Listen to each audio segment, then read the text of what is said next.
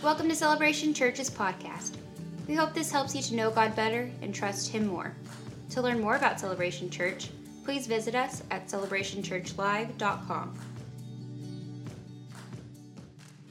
Well, good morning, Celebration Church. I don't know about y'all, but I'm happy to be here. Any time that I can come and talk about how good God is, I'm ready.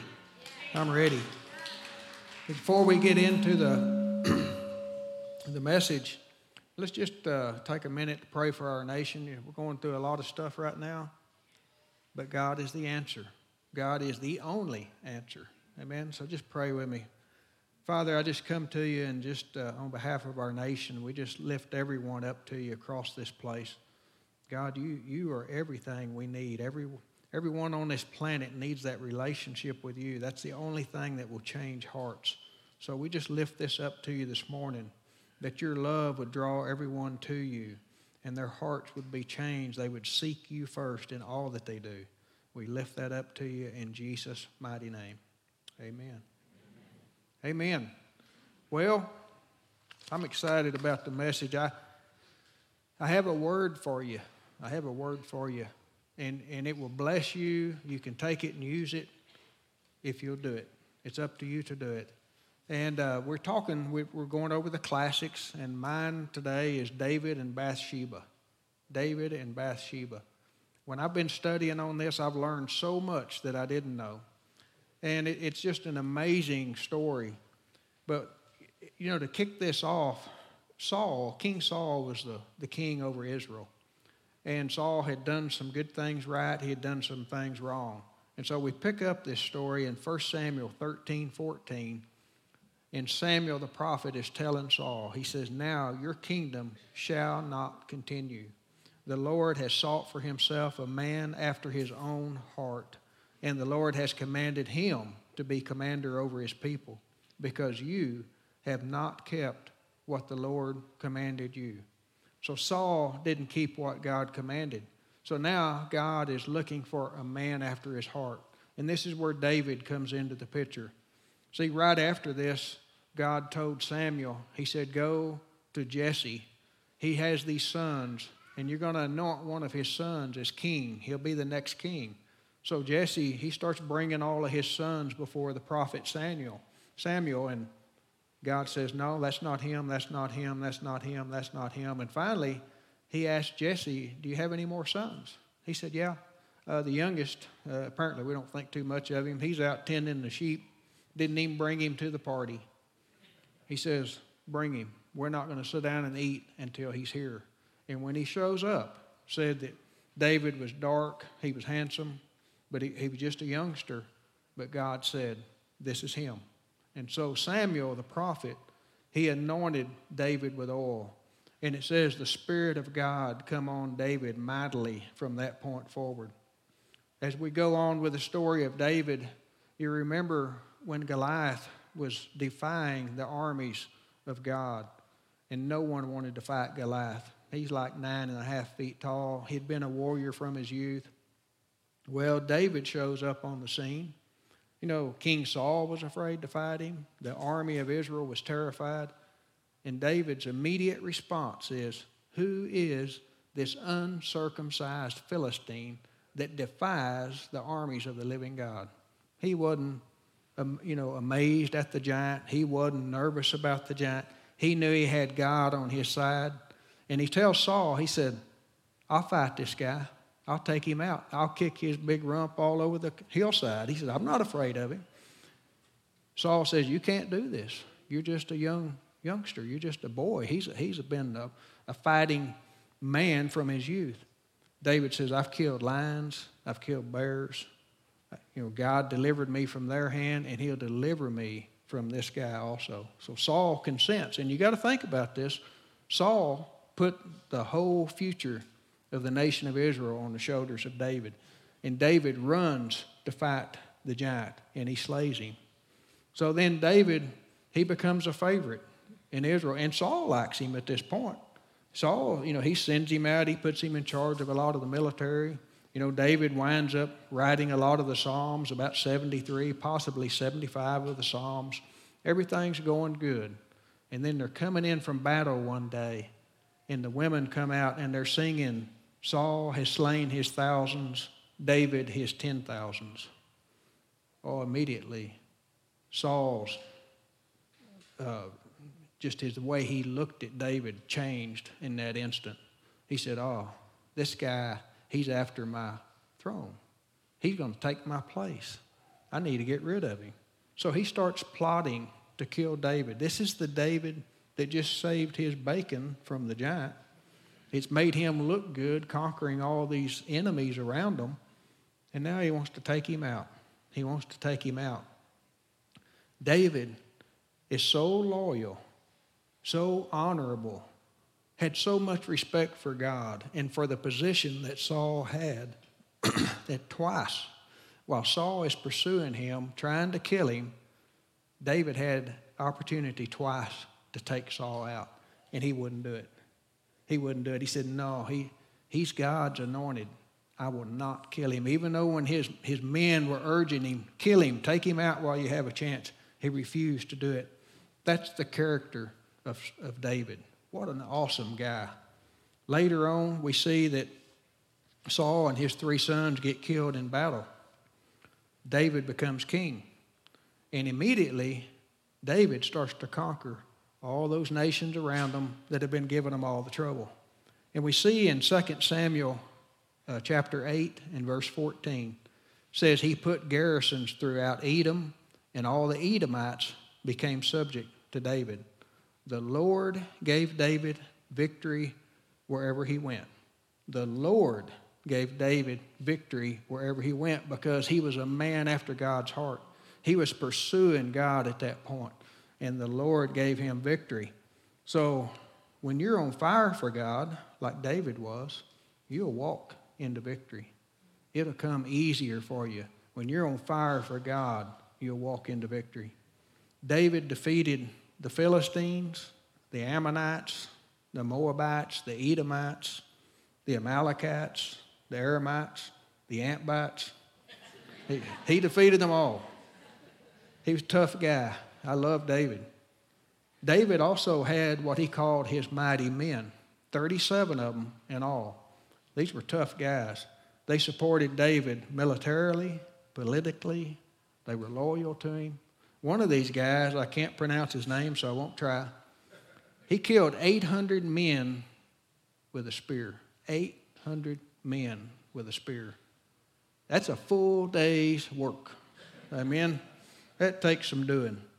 Another one of these mighty men was a guy named Uriah the Hittite. We're going to read more about Uriah later, but he was married to Bathsheba, but he was one of David's mighty men. Now, David didn't have it all together because it says he had many wives, 8 that we know of. Yeah, oh, Lord, he's got a problem. Oh, Lord, yeah. I mean, one's plenty. One is plenty. I've been married to the same one for almost 42 years. She's been plenty. But David's first wife was named Michal. She was Saul's daughter, and she loved David. She once helped David escape from her father by letting him out the window, but she didn't have a love for God like David had. Later on, you see where David was bringing the Ark of the Covenant back to Jerusalem.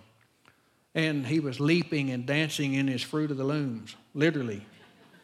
And she looks out her window and she sees him doing this, and she despises him for doing that. So when he comes into the palace later, she starts blasting him over it. You know, said, man, you just made a spectacle out of yourself. David's response was, yes, and I don't even do more than this, because David honored God. And he would go beyond measure to honor God at this point in his life. You know, an interesting part of that story, apparently David never slept with her again. It was like, boom, that's the end of that relationship. She died childless. David also had concubines. That was like a secondary wife. You know, if they weren't getting fully satisfied or they wanted to have more kids, then they go get them a concubine. It's kind of like a rent-to-own furniture store, I guess. But I think it's safe to say here that David had a lust problem. You know, he had a problem with lust, and lust is a horrible, horrible thing. I've already been in trouble. I might as well say it. But, you know, I've seen this in operation. I've seen it. Laurie and I have been married almost 42 years, but when we started dating, man, she had the hots for me. She was just lusting. It was sad. Poor girl, she was suffering. And, you know, the Bible says it's better to marry than to burn with lust. I said, you know, I hate to see you suffer. Let's get married. And it's she's still burning after 42 years. So.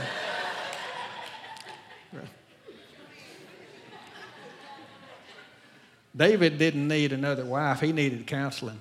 And I may need some counseling after this too.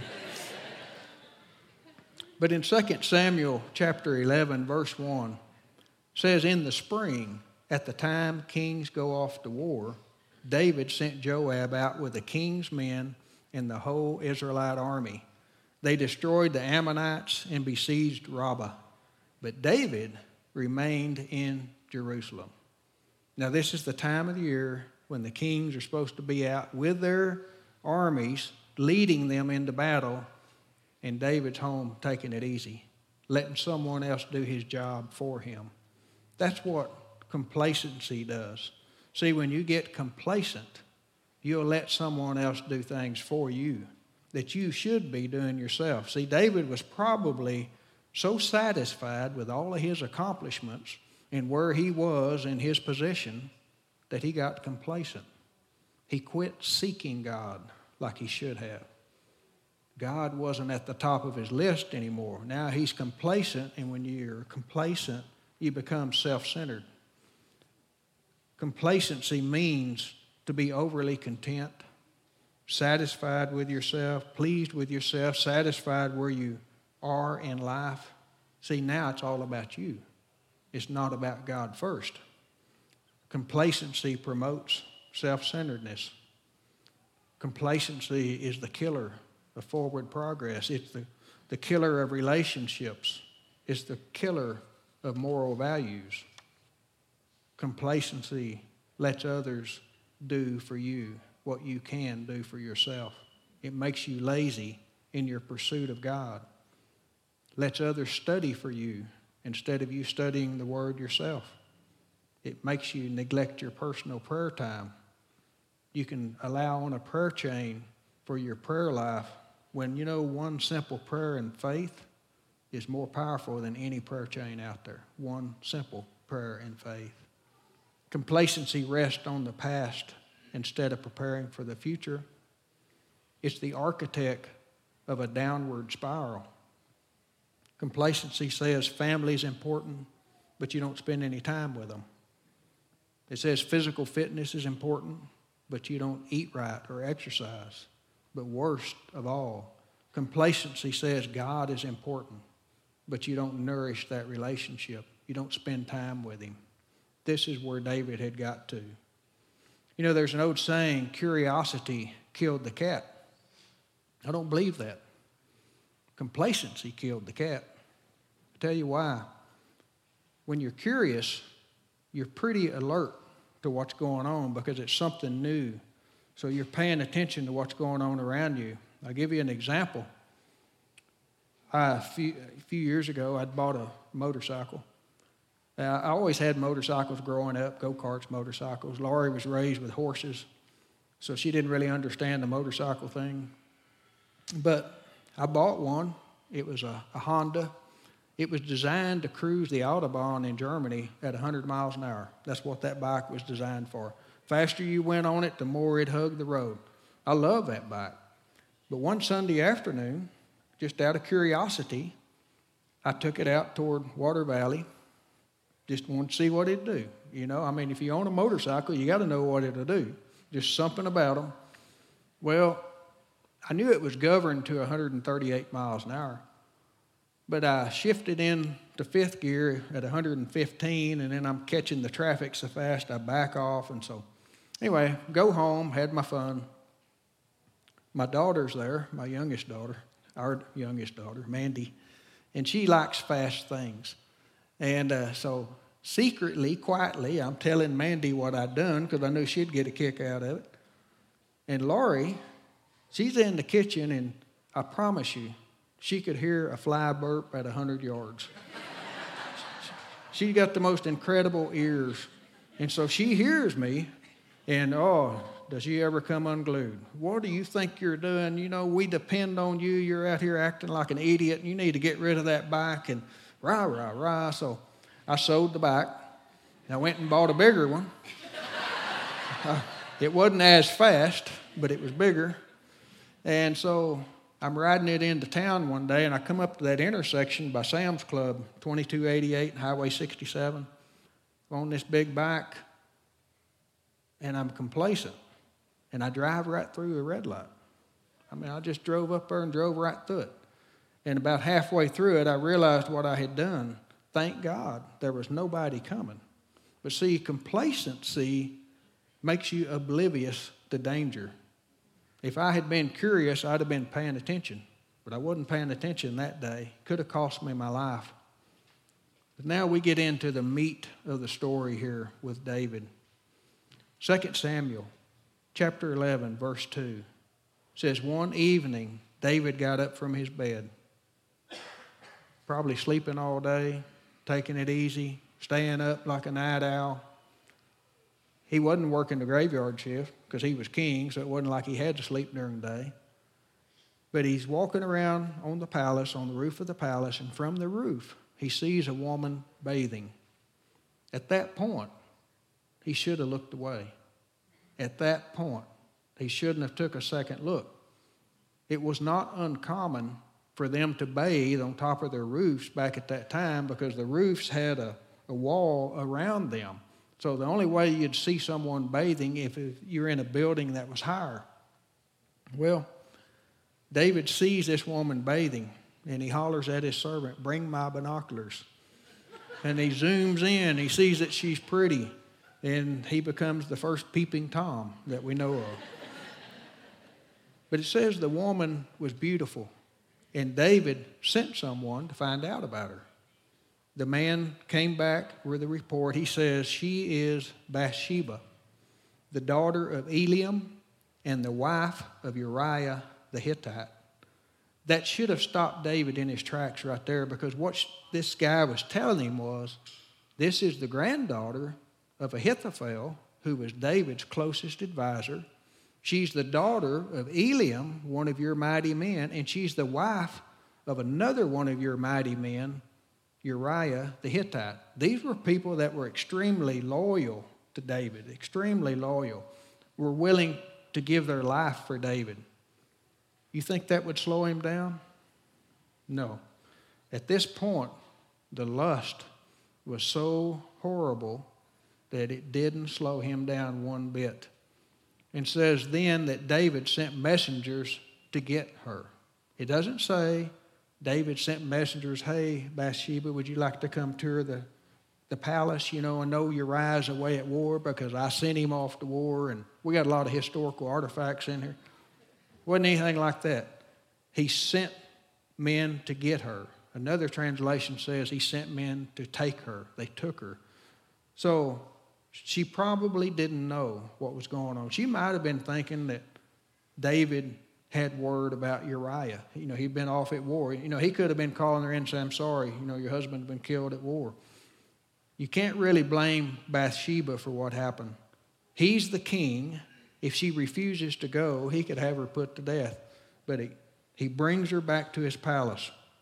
And it says, she came to him, and he slept with her. Now, she was purifying herself from her monthly uncleanness. Then she went home, and the woman conceived, and she sent word to David, saying, I am pregnant. Whoa. Whoa. You know, one of them times you want to get away.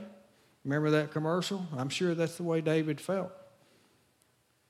But we go back and look at this a second. Complacency led to laziness, to self-centeredness, to wandering eyes, to lusting, to betrayal, to adultery, now to an innocent child on the way. See, David had been a man of character up to this point, but he was in pursuit of God prior to this. But character must be maintained. Character has to be maintained, and you do that by pursuing God. See, complacency corrupts godly character. This is what David fell into. I really don't believe that David would have done this earlier in his life. You remember when he went to fight Goliath, he was all about God. He was all about God. There ain't nothing holding me back. I'll take this big devil out. Just give me a chance. And then later on, he was still all about God, even when Saul was trying to kill him. And he refused to kill Saul when he had the chance. See, he had godly character at that point. But something happened. Something happened, and it was complacency. You get satisfied where you are, and we can all do this. I've done this many times in my life. Things are going good. I haven't been begging and pleading God for anything. Things are going good, and all of a sudden you start backing off a little bit. And then you're not spending time with God like you used to. You know, it's easy to fall into that trap, and that's exactly what it is a trap. See, complacency hurts those around you. It centers on your own desires instead of God's desires for you. And it does not think things through. David didn't think this through. He didn't think about the ramifications that could come from what he is doing. So now he's in a bind. He's got his most loyal warrior's wife pregnant. So what does he do? Well, he'll fix this. He says in 2 Samuel 11:6, David sent this word to Joab, send me Uriah the Hittite. And Joab sent him to David. So Uriah had been off at war. David brings him back. He brings him to the palace. He said, hey, how's it been going? How's the fighting? You know, how's Joab? How's everybody? And then he tells him, going home to your wife. You know, we'll give you a little rest here. Well, the next morning, David gets up. Uriah's sleeping on the doorstep of the palace. He is such a loyal soldier that he will not go home to sleep with his wife. Now, he's been away at war for a while. You know, he's ready for a rest. He's ready to be in his own bed and everything else that goes with it. But he refused to do that because he was so loyal to David. So loyal. So David's got to come up with another plan. He says, well, I'll get him drunk. I'll spend the day, I'll get him drunk, and I'll send him home then. And surely, you know, he'll go sleep with his wife. And after he comes back from war next time, she'll be pregnant. You know, he'll think it was his child. That's what he was trying to do. Still trying to cover up. Wasn't happening. Uriah slept at the door of the palace again. Man, this guy's so loyal. So loyal. And what happens next is just incredible. David's in full panic mode. He'd be apt to do most anything at this point. So in 2 Samuel 11:14 says, in the morning, David wrote a letter to Joab. You know what? I missed something here. Hey, do we got the complacency picture? I missed a major portion. As you'll see, I was working on my carport yesterday. This is an example of complacency. And I was welding, and I was really getting with it, and I forgot what I was doing, and I welded my ladder inside my purlin. You know, the bottom one wasn't a problem because I could lift it over the bottom one, but when I put the top one in, I had to move my ladder, and I just wasn't paying attention. I was so anxious to get on the other end and weld. And you know what I'll be doing this afternoon, cutting out purlin and welding pieces back in. But anyway, yeah, gee whiz. I don't know how I left that out earlier. But 2 Samuel 11:14 says, in the morning, David wrote a letter to Joab and sent it with Uriah. And in it he wrote, put Uriah out in front where the fighting is fiercest, then withdraw from him so he will be struck down and die. How low can you get? I mean, you've got this guy here. He has fought battle after battle for you. He won't even go home to be with his wife. You can't get him to go home. He's sleeping on your doorstep because he's loyal. He thinks he needs to protect you. And now you write his death sentence in a letter, and you let him carry it out to the commander of the army. How low can you get? Well, let me tell you something. When you don't pursue God consistently, emphatically, it can happen. It can happen to anybody. So a memory refresh from complacency to laziness to self-centeredness to wandering eyes to lusting to betrayal of friends to adultery to an innocent child on the way to an attempted cover-up to murder. This is the progression. This is what happened with David. Uriah's name in Hebrew means light of the Lord. Light of the Lord. So you could say that complacency led to snuffing out the light of the Lord.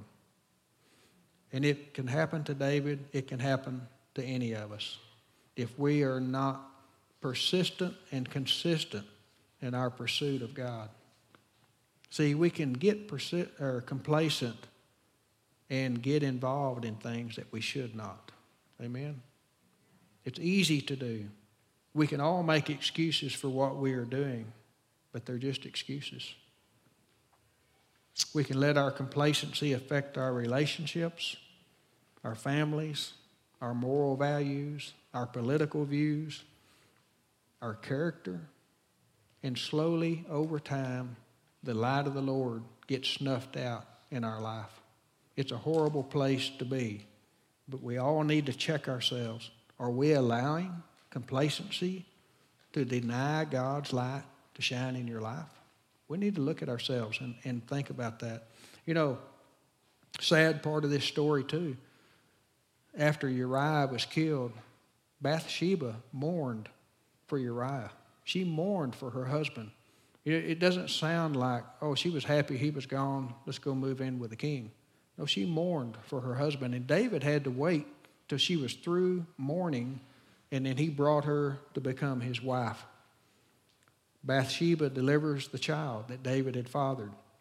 And about this time, God sends Nathan the prophet to David with a little story and a message. He says, David, he said there was a city, 2 men lived, one very wealthy, had lots of cattle, lots of sheep. Also, there was a poor man. He had one little sheep. And said he treated it like part of the family. He cuddled it. His kids played with it. It was all he had. The rich man had a guest come, and he wanted to barbecue a sheep for his guest. So he takes the sheep of the poor man, and he feeds his guest with it.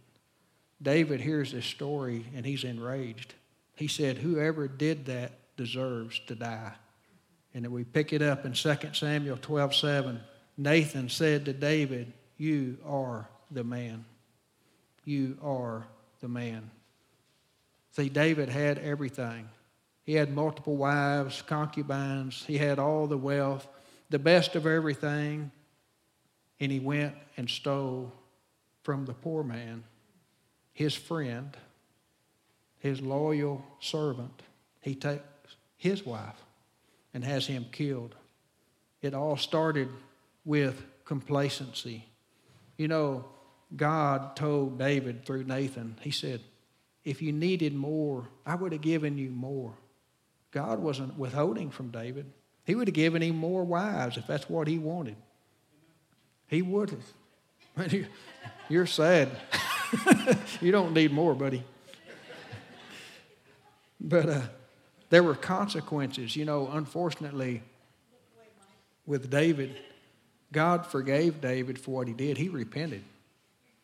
But there were still consequences. His family was ripped apart. You know, the bottom line is, for us, complacency today will lead you to compromise what you believed yesterday. Complacency today will lead you to compromise what you believed yesterday. See, we're not in a covenant like David had. We're in a better covenant. Their sins were held against them back then. David paid for those sins, but Jesus has paid for our sins. We're in the new covenant, the covenant of grace. It says God is not holding our sins against us. Now, when we sin against someone else, there is horizontal consequences, but there's not vertical consequences from God. We're in the best age to be living. But even at that, we can get so far off track if we get complacent in our relationship with God. It is not worth it. As Brandon said earlier, God is everything. He's everything we need. He's given us everything pertaining to life and godliness. But it only works for you if you believe that in your heart. Amen? You know, if you're here this morning and you don't know Jesus as your Lord and Savior, I would invite you to know Him. It's the best decision you'll ever make. If you're here and you're in a problem of some kind, God hasn't left you. You just need to change your thinking. You need to come back. You know, repentance means to change your thinking. It's not getting on the floor and groveling around and foaming at the mouth. That's not what it's about. It's simply changing your thinking. Line it up with what God says. So if you're here and you want to know Jesus as your Lord and Savior, I'd encourage you, just lift your hand because I want to pray with you. It's the easiest thing you'll ever do. It's the most important thing you'll ever do. You just say, I accept what Jesus has done for me. You have to just raise your hand. Everybody with their heads bowed. Yes. Yes. Just pray with me. Father, I thank you for Jesus. I thank you for what He did for me at the cross. That my sins have been removed as far as the east is from the west. One day I will be with you in paradise because I place my trust in you today. I thank you for this in Jesus' name. Amen. Thanks for listening to this week's message from Celebration Church. We hope you'll stay connected by following us online. You can find us on Facebook, Instagram, and Twitter.